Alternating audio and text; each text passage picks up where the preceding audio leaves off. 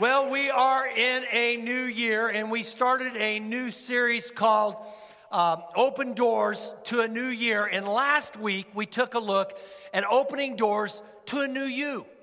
Not to the same you of, of a new year, but a new you for a new year by asking three questions What do I need to put off, and what do I need to put on?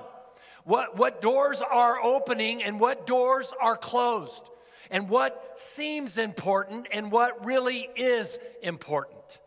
Today, we're going to take a look at convictions. Last week was about our character. This week, we're going to look at our convictions. And then next week, we're going to take a look at opening doors to our imagination.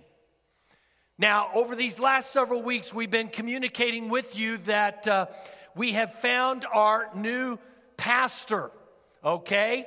And it's been really kind of a two year process for us. But in this last year, we've really had some, put in some earnest effort. And so this morning, I want to allow our new pastor, I'll call him Pastor Mark, to introduce his family as they begin via video to join our spiritual family. So Hit it. Hello, Life Point. My name is Mark Riggins, and this is my wife Ginger, and I am so excited to follow PG and serve as your next senior pastor. My wife Ginger and I have been married 24 years, and we've served in full time ministry now for 23 years. And Ginger's going to tell you a little bit more about our family. So we have four kids. We call them our little presidents, even though they're not so little anymore. Our oldest daughter is Reagan. She is 19 and in her first year of college. Our second daughter is Kennedy. She's 17 and actually a senior in high school this year.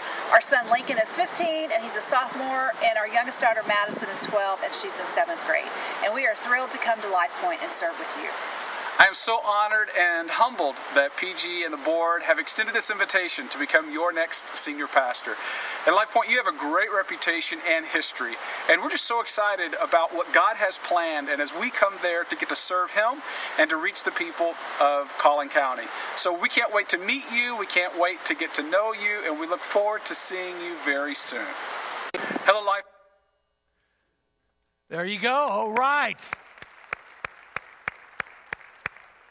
So, this is Mark Riggins and his family, his wife Ginger. As he said, they're the president's kids. Easy names to remember, right? We got Reagan, Kennedy, those are girls, then Lincoln, a boy, and then Madison, ages 19, I think, till 12, okay?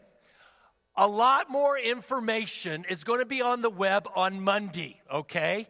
Right now, Mark is communicating to their church in Los Gatos, okay?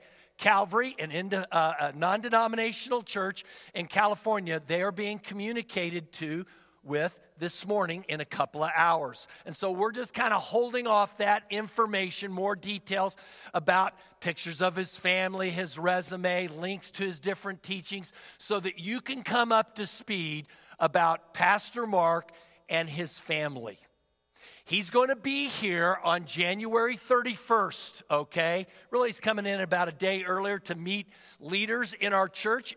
You leaders are going to be given invitations. He's going to teach January 31st on a Sunday. You'll be able to meet him. COVID safe distance, that kind of a thing, okay? So he's coming. His first day, I don't know, somewhere around March 1st or so. And so He's going to be joining our spiritual family, and I am excited for him. He can't wait to get here. So, let's jump in to the teaching subject. We're building convictions. You and I tend to base our decisions on one of four motivations in life circumstances, what's happening around me, Convenience, what's easy? Criticism, what do other people think? And the last one is convictions, what matters most? Only decisions based on convictions will last. And today, I want us to talk about building your convictions as you move in to the future. Now, what is a conviction? A conviction is a deeply held belief that guides your life. It is more than an opinion. You argue about opinions, convictions you die for. The greatest people who have had the greatest impact in life were those who had the deepest convictions. They weren't necessarily the most educated or the wealthiest or the smartest or the, uh, or the most affluent. No, they were those who had the deepest convictions. Now, if you're going to build convictions, you want to build it on those things that are lasting. In these past several weeks, I've been talking with Pastor Mark, and I asked him if he wouldn't give us a thought about God's Word. And so take a look at what Mark has well, thanks, to say. Thanks, PG. One of the things that attracted me to LifePoint is your dependence upon God's Word. Now, Scripture tells us there are only two things that are eternal people and God's Word.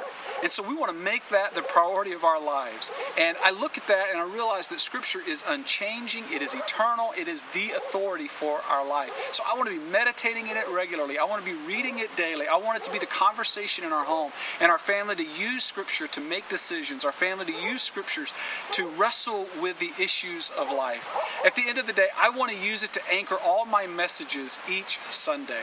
The psalmist said in Psalm 1 Blessed is the one who walks not in the counsel of the ungodly, who doesn't stand in the way of sinners, or doesn't sit in the seat of the scornful or the wicked, but their delight is in the law of the Lord, or in the scripture, the word of God, and in the law, meditating day and night. And when we do that, we're like a tree planted by the rivers of water, and whatever we do prospers, and our leaves will not wither. That's a big, big promise.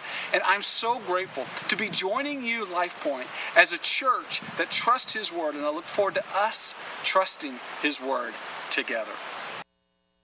Like Mark said, there's only two things that last you and I, and the truth of God's Word.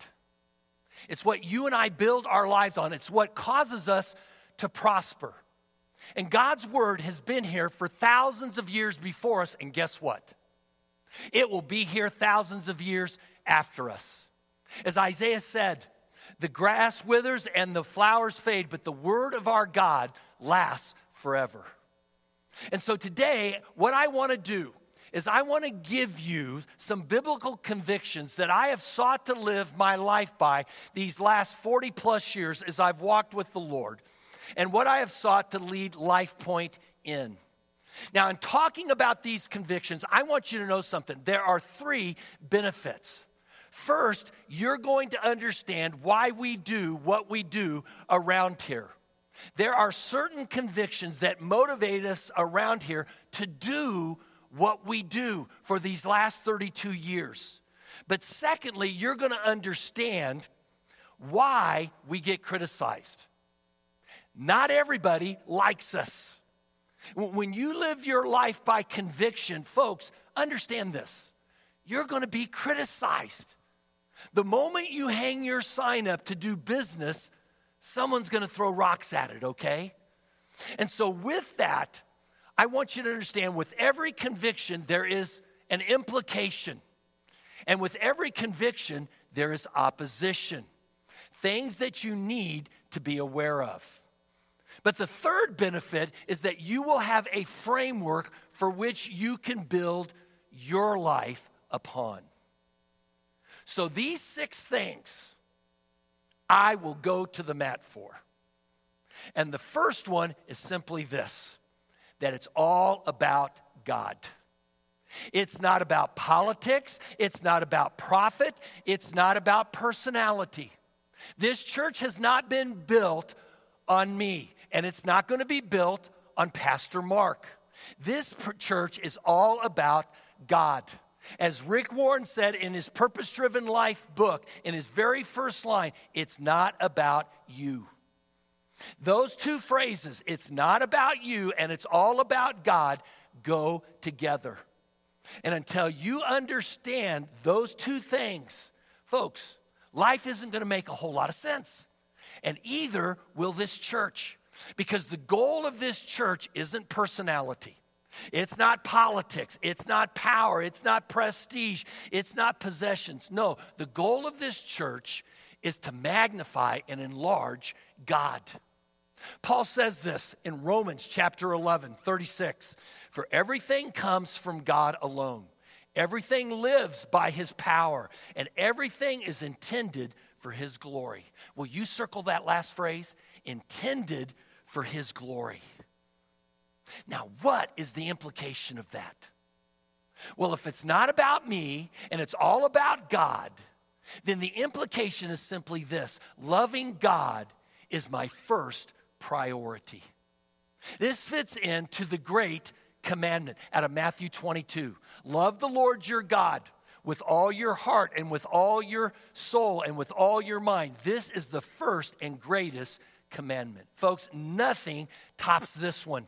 If you miss this, you have wasted your life. Truly, from a personal perspective, this is the reason I do what I do. Folks, I love Jesus Christ with all my heart. He saved me, He made me to love Him. And you know what? I do. I love Him. Now, a lot of times, what happens in any relationship is that we become over familiar with that person, don't we? And we begin to take them for granted. And so, what we need to do is we need to remember and relate, in this sense, all that God has done for us and how He really loves us in spite of our flops, failures, and fumbles. Now, let me warn you if you put Jesus Christ first in your life, in your neighborhood, on the soccer fields of life, at your workplace, you will face opposition. Jesus said it like this in John 15 People will do to you exactly what they did to me. They will do it because you belong to me and they don't know the one who sent me. What did they do to Jesus? They misunderstood him, they judged him, they lied to him, they harassed him, and they killed him. If you live for Jesus Christ, if you love Jesus Christ with all your heart, folks, it's going to upset people around you. You've heard me share this story that once my wife and I came to know Christ, our families, we would come to family reunions, and all the adults, and we were adults, would sit at the adult table. Guess where Cheryl and I got to sit? Over there with the kids. Now, why is there this kind of opposition? Well, for a number of reasons.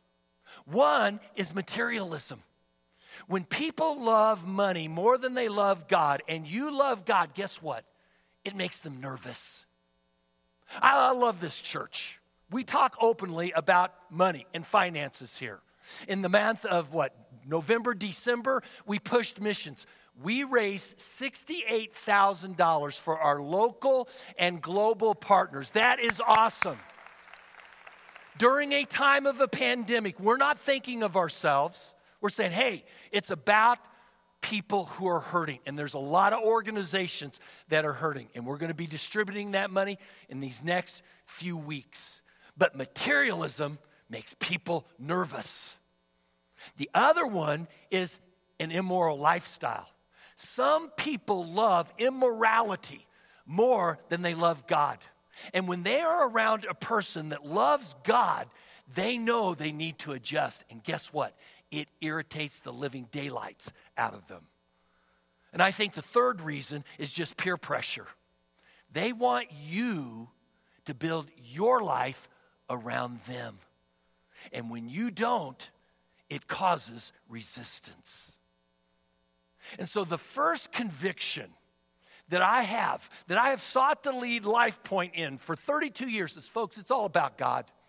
And that we are to love God with all our heart, soul, mind, and strength.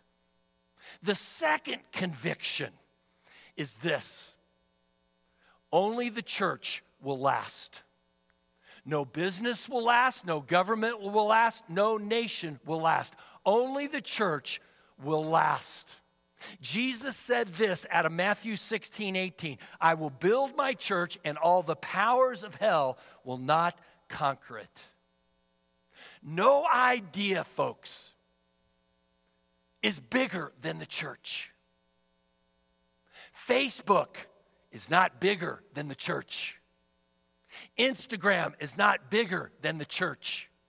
The internet is not bigger than the church. Church is the biggest idea that this earth has ever heard of or experienced. Now, let me explain this. The church is not a building, it is the family of God. That's why I oftentimes say, hey, this is our family. The Riggins family is joining our spiritual family. In eternity past, God said, you know what? I want a family. Why? I don't know. He just wanted a family, okay? And so he built the universe so as to build our solar system, so as to build our planet. And he built our planet in such a way that it would sustain life so that you could be made. And he said, You know what? If you choose to love me freely and willingly, I want to take you home to be in my eternal family in heaven forever. When you and I look up at the sky, and I don't know about you, I had COVID, I don't know, three weeks ago, whatever it is, and I found myself, and I hate watching TV, but I found myself binging on National Geographic.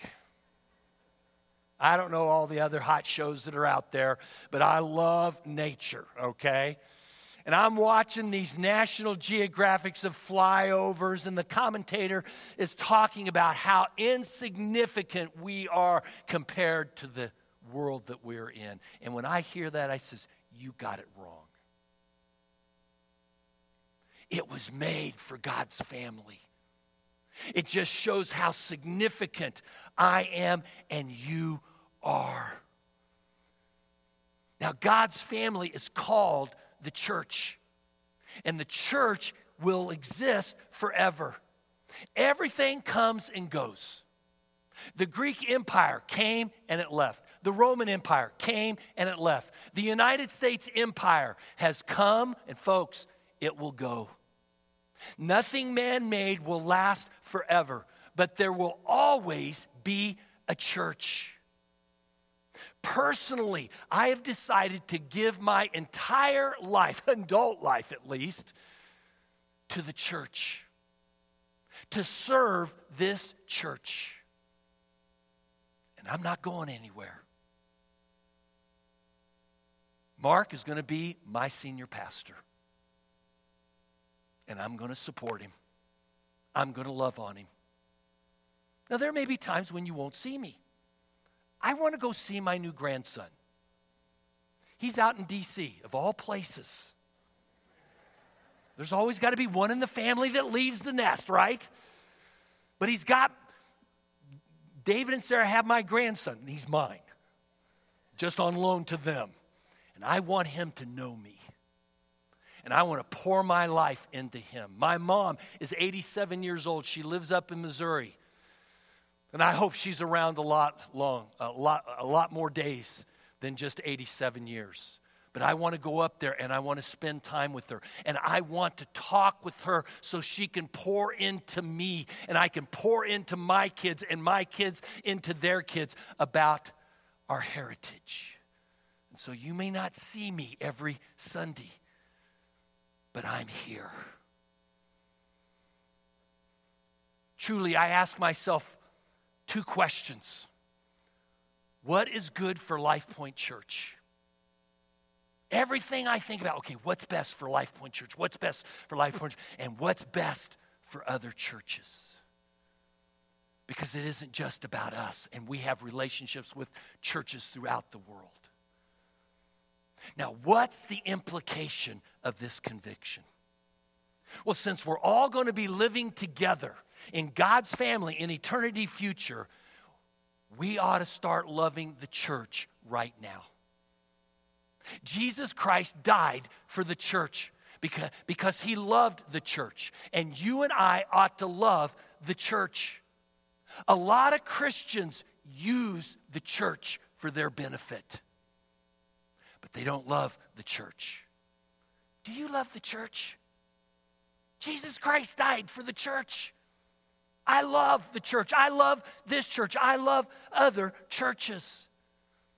Even with all of the church's imperfections, its flops, failures, and fumbles, guess what? I still love the church. Have you noticed during this holiday season, for those of you who had family in town, that there's no such thing as a perfect family? Did you notice that with your, your family? I mean, I love my kids, I love my grandkids, but guess what? They're fallen. There's no such thing as a perfect family. Every family is dysfunctional. But in spite of the imperfections that our families have, you still got to love them, don't you? Well, the same is true with the family of God. There is no such thing as a perfect family. You're not going to, if you find one, please don't join it. Come on, work with me. There's no such thing as a perfect family.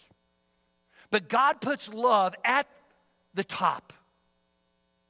Nothing is more important than love. And so when family, physical family, comes together, you got to stick up for family.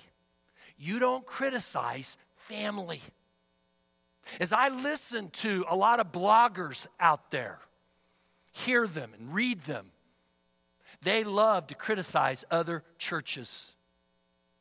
Folks, that's not right. In fact, I know some Christians who are more interested in your politics than they are in your relationship with Jesus Christ. They want to know what party you're in. And if you're in their party, guess what? They like you. But if you're not in their party, they don't like you and they criticize you. Folks, that's not right. I'm sorry, but when you and I get to heaven, there, there aren't going to be any card carrying Republicans up there. And there's not going to be any card carrying Democrats. When I, you remember Collin Creek Mall? Talk about here today, gone tomorrow. it's gone, right? But in its heyday, that's where I used to walk and work on my messages. And there was this retired gentleman that found out as I was a pastor. And every time I was there and he would see me, he would come up to me and says, "George, I want you to remember there's no such thing as card carrying. When we get to heaven, we're all going to be in God's family. Nothing is more important than love.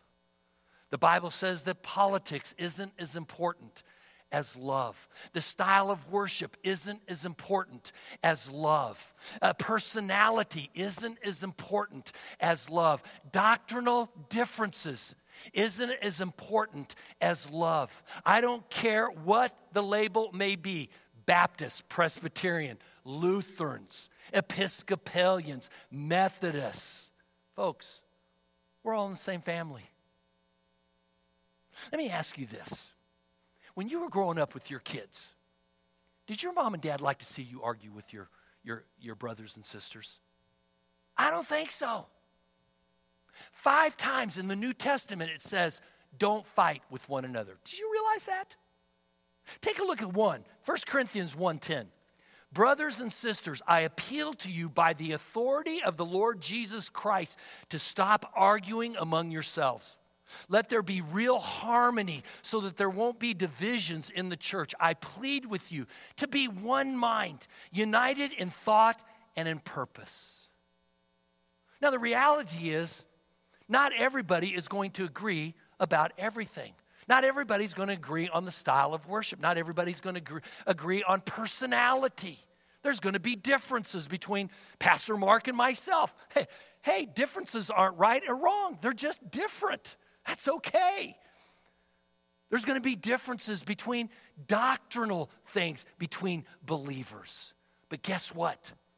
We can be united in purpose. We can be united in the purposes of God because that brings unity. As you know, in the last several years, Dennis and I have had the privilege, asked by Saddleback itself, to disciple a whole nation, which went over my head. But as we came there and began to work with the national team, there were different denominational backgrounds. There was Baptist, there was independent Baptist, there was Catholic priest, there was Presbyterian, Anglo and Franco Presbyterian, there was Pentecostal. In fact, two weeks ago, I got a call from Douala, that Apostle Kiso. Can you imagine what denomination he's from? Pentecostal. I loved him with all my heart. He took me out for my first fresh fish dinner in Douala. Let me tell you, it was awesome. But that he had passed away. And yet, here we all are with differences coming together, wrapped around the purposes of God. United. Jesus in John 17, before he went to the cross, prayed that his family, God's family, would live in harmony with one another, that they would be united so that the world would be one. Now, what is the opposition to this? Anybody who criticizes other Christians and creates conflict. Paul talks about this in Romans 16. He says, Look out for those who cause people to, to be against each other and who upset other people's faith. They are against the true teaching you learned, so stay away from them. The Bible says, stay away from them. Folks, that's pretty strong language, isn't it? God really considers this to be very, very important that, the, that people be united and not criticize one another. And if they are, to, hey, back off. Just back off. God would rather us give thanks that we're saved, give thanks that we're in God's family, than just nitpick. This is a conviction that I've had for years that we're all in the same family. And so the first conviction is all about God, and I'm to love God with all my heart. The second conviction is that only the church will last. And I shouldn't be criticizing God's family. The third conviction that I have sought to lead my life in and lead Life Point in is this God expects me to love everybody else. I hope you see the pattern here, right? It's all about love, it's not about things. When I came here 32 years ago, I did demographic studies on Plano. The book was that deep. Took me hours and weeks to go through it. I wanted to understand this community like the back of my hand. I had a pilot friend at that time says, George, would you like to go on a plane and just kind of look over the city that you're going to be uh, planting a church in? I said, sure. When I got in that little two seater, one prop job, and we were flying over Plano, and I was looking, you could see the mass of humanity coming this way. And God gave me an overwhelming emotion of love for this community. And I started crying. I said, God, this is the place that you're going to be planning me for the rest of my life if this church will have me. It's all about love. And if you miss that, you miss a major theme of the Bible. God is love. And He says, I want you to love me first, and then I want you to love other people. This is the second greatest commandment in Mark chapter 12. The second most important commandment is love your neighbor as you love yourself. There is no other commandment more important than these two. Now, the natural question that comes from this is who is my neighbor? And this is not a new question. Jesus was asked that by a gentleman who was in the crowd. And we know the story that he told don't we? The Good Samaritan story. And he tells that story to make this point. Will you write this down? That your neighbor is the person you are less likely to love. That your neighbor is the person that you are less likely to lo- love. And who might that be?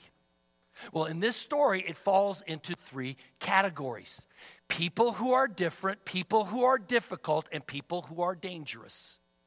People who are different, folks, we tend to like people who are like us, right? People who are difficult.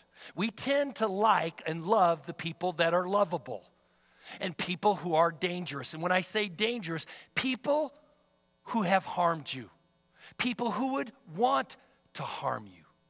God says It's easy to love people that are like you, who are lovable, who are good to you. But Jesus comes along and he raises the standard. And he says, I want to challenge you to love your enemies. I want you to love me, I want you to love the church, and I want you to love your enemies. Take a look at Luke chapter 6, verse 35. Love your enemies and do good to them. Uh, lend and expect nothing back. You will then have a great reward, and you will be children of the Most High God. For he is good to the ungrateful and the wicked. Did you know that God is good to the wicked? He's good to the ungrateful. He's good to me when I'm wicked. He's good to me when I'm ungrateful. Let me ask you an important question Who are your enemies? You may sit here and think, well, I don't have any enemies, Pastor George. Oh, yes, you do. Folks, I have traveled the world over, and evil exists. And there are people who would like to blow you off this planet. And yet, God comes along and He says, I want you to love your enemies. You have enemies in this culture that we live in. There are people who do not want you to succeed, that they are envious. They would love to bring you harm so that you can't prosper. And yet God comes along and He says, I want you to love your enemies. And if you do, there are two benefits. One is that you will be rewarded in heaven, honestly. Anytime you love, you're going to be rewarded. But secondly, you're going to gain a reputation because he says you will be children of the Most High God. Now, what is the implication of this? Simply this that I must respect everyone. I must show respect to everyone, even those who I think don't deserve it. This is commanded in Scripture again and again and again. 1 uh, Peter 2 is an example. 17, show respect for everyone. Love your Christian brothers and sisters. Fear God. Show respect for the king. Notice that it says king here.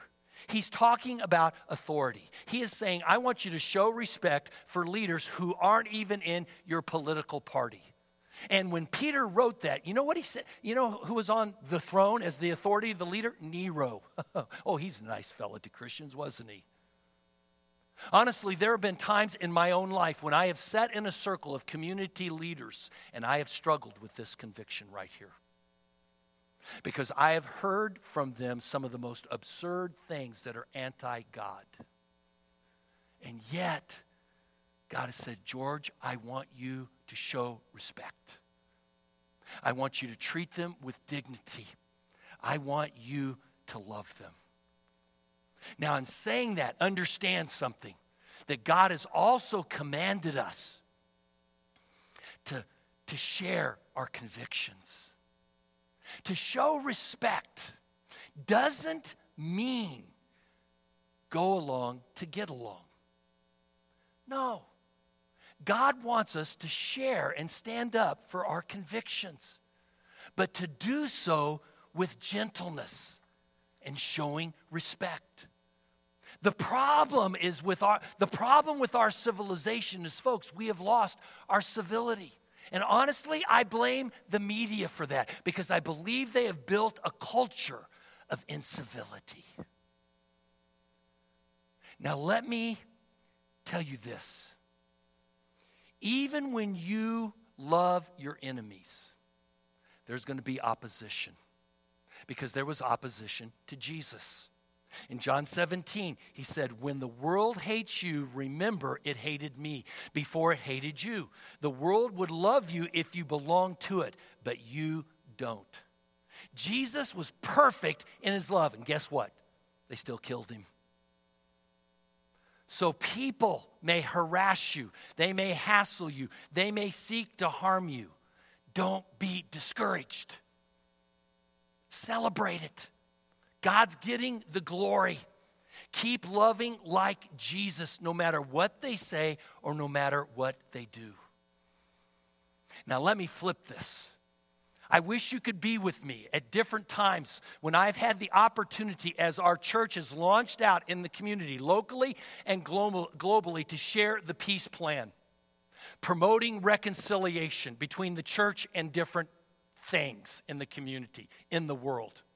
Equipping leaders, assisting the poor, caring for the sick, educating the, the next generation. I wish you could be there as I share how, as a church, we are coming to partner with them and to see their hearts melt within them and their eyes light up, knowing that we are not there to be antagonists, but to be there truly as partners.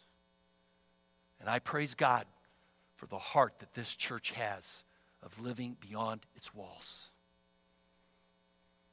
The fourth conviction that I have, that I've sought to live by and to lead our church in, is this the whole world needs Jesus. Jesus said that over and over and over again. And one of the portions has been labeled the Great Commission out of Matthew 28.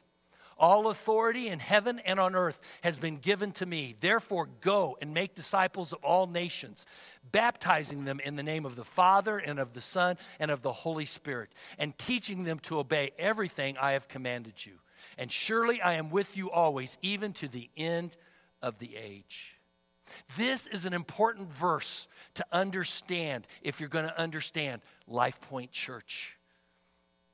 And Mark has this heart of reaching this world for Jesus Christ. And this portion of Scripture has four truths in it that I don't want you to miss. First one is this What's our assignment? To go. It's not a suggestion, Honestly, it's a command. If you are a follower of Christ, guess what? Jesus Christ wants you to go. Fourth, what's our task? To make disciples, to help people be purpose driven, to, to know God, to worship God, to serve God, to grow in God, and to share God's story with other people. What's our authority in doing this? Jesus Christ. Not government, not business. Jesus Christ. Jesus said, All authority has been given unto me. What's our responsibility? To all nations. Does that include nations that hate us? Yes. Folks, I am no politician, I am a pastor. And if God opened a door in a nation that hated us, I'd be there in a heartbeat because we've already demonstrated that. Remember in the 1990s when the wall came down and Russia was opened? Our church had two mission trips into Russia. We took a team of 20 two years in a row. My son went on both of those, I believe. I know he went on one of them. I think it's what set his mind to be a pastor. We were on the streets of Moscow passing out literature and preaching the gospel people were getting saved.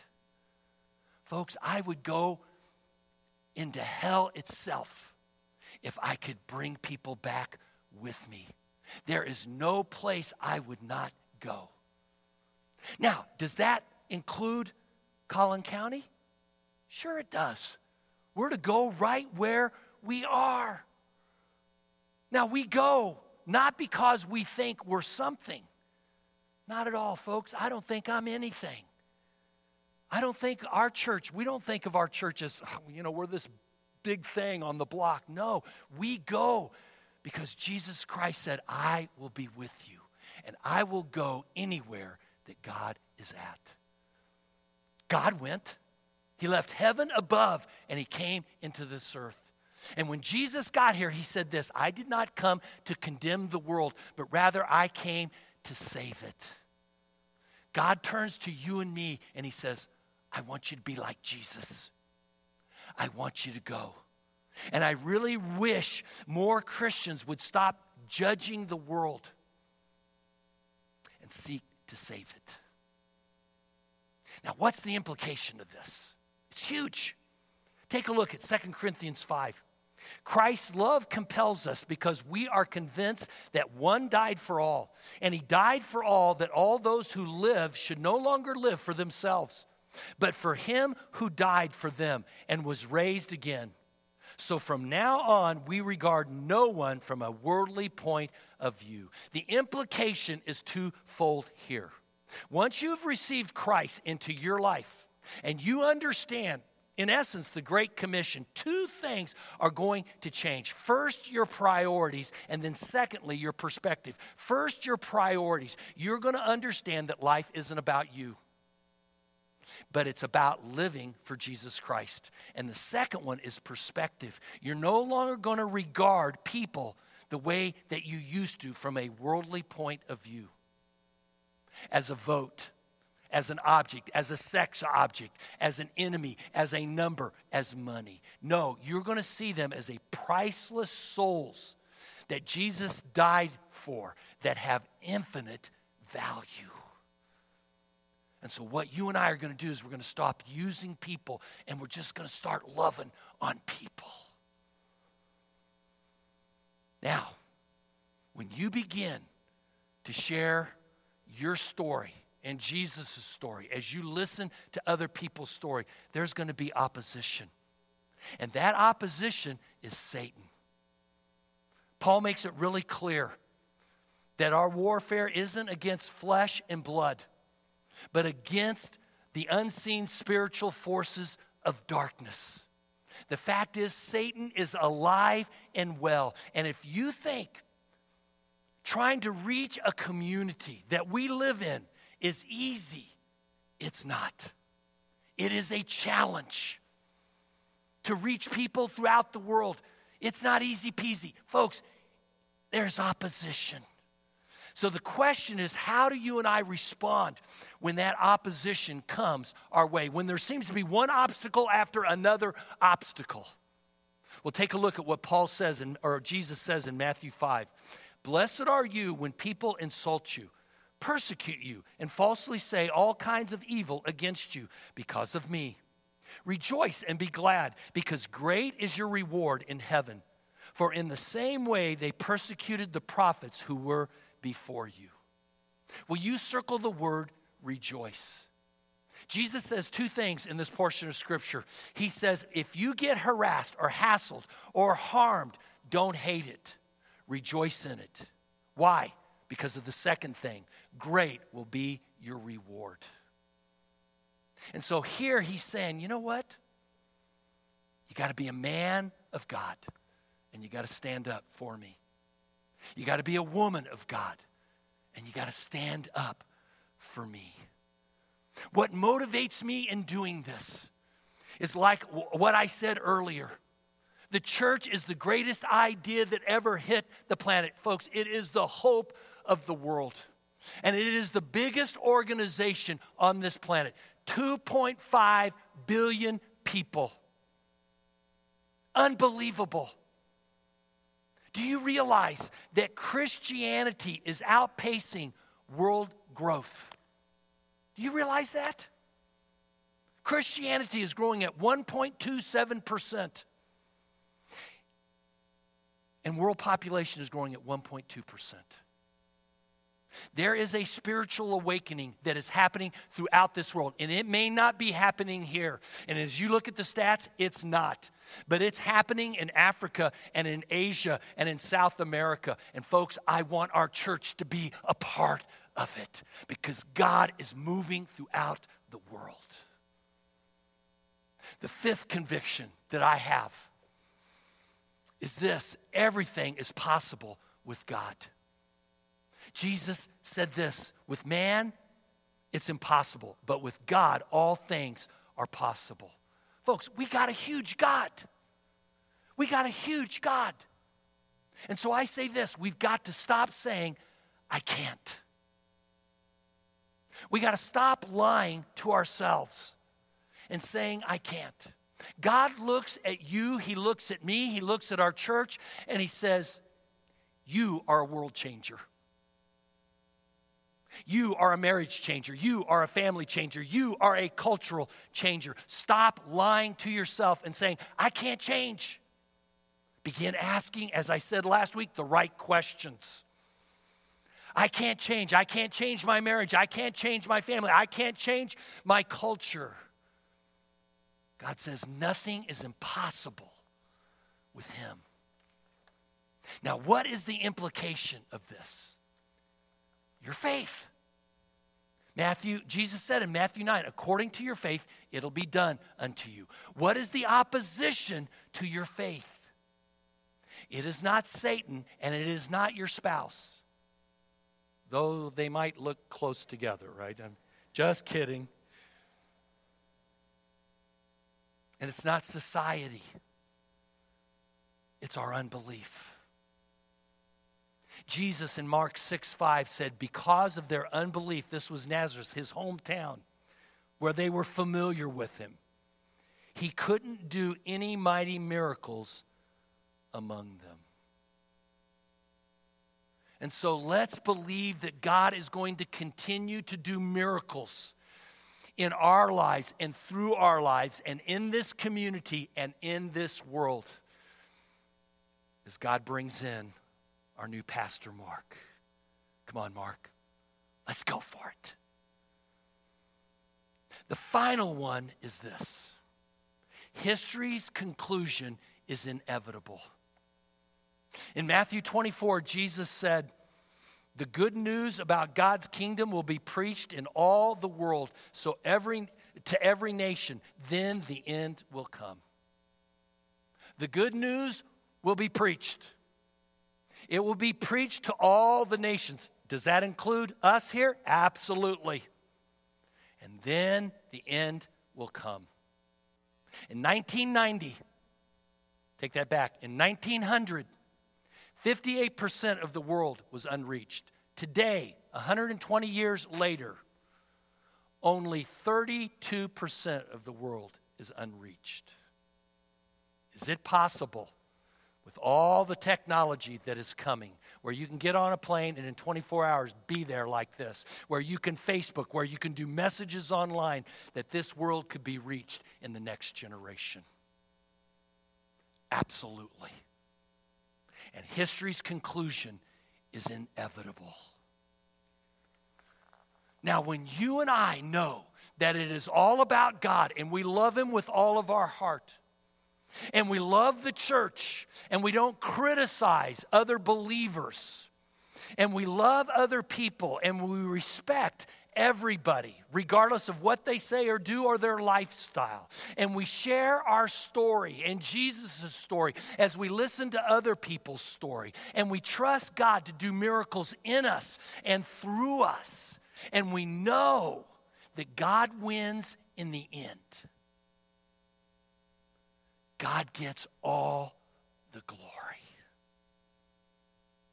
And I say this go, God.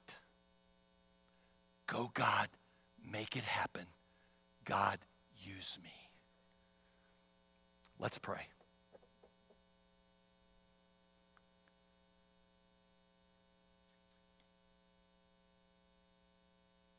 God, I thank you for the new things that you are doing in my life, the new things that you're doing in our church's life, the new things that you're doing in our community. And God, we want to open our eyes to them. And we want to see what you're doing and we want to follow you fully. Because we know that life isn't about us, that it's about you. And that you, in your graciousness, have included us in to be a part of the greatest story that has ever been written. And that it's all about the church. And so, God, thank you for the privilege that we have of being in your family, that our names are written in the book of life. And yeah, you do some cool things through us. And yeah, you've done some cool things through us. And yes, you're going to do some more cool things as we move into the future. God, those are exciting. But what's really exciting, God, is knowing that one day, we're going to see you with our very eyes. And that we're going to be able to touch you, to hug on you, to love on you. And it's not going to be unseen anymore, but that it's going to be seen. God, I look forward to that day. And may our hearts, Lord, understand that. May we run strongly in the commands of God. The greatest commandment, and then the one that's second like it, God. I don't know where you're at in your journey, but if you haven't received Christ and allowed Him to die on the cross for your sins, I can't think of a better time of the year to do it than right now as it begins, where He can come in and reside within you, and you can have peace knowing that your sins are forgiven, that you don't have to live with guilt, but that you can live with a sense of forgiveness, knowing that God totally accepts you right where you're at and that He has a future for you. And if you haven't done that, will you do that this morning? Just simply say in your heart, in whatever words that you want, it really doesn't matter as long as you mean it. Say something like, God, right now, I know I've blown it. But I need and I want your forgiveness that you offered to me through your Son, Jesus Christ. Right now, I receive him. Thank you for the forgiveness that I have. Come inside me and begin changing me, God, helping me to build my life on convictions that last, God. And if you prayed that prayer, would you just let me know? You can type in new start at 94,000 and just shoot me an email, and I'd love to get you some literature. If you've done that this morning in, in the big house here, would you just let me know or take out a communication card and write in your name and, and, and email address? I'd love to email you some stuff that'll help you with your new found journey with Christ. God, we thank you. We thank you that we're in your family. We lift all this up to you for your glory. In Christ's name, amen.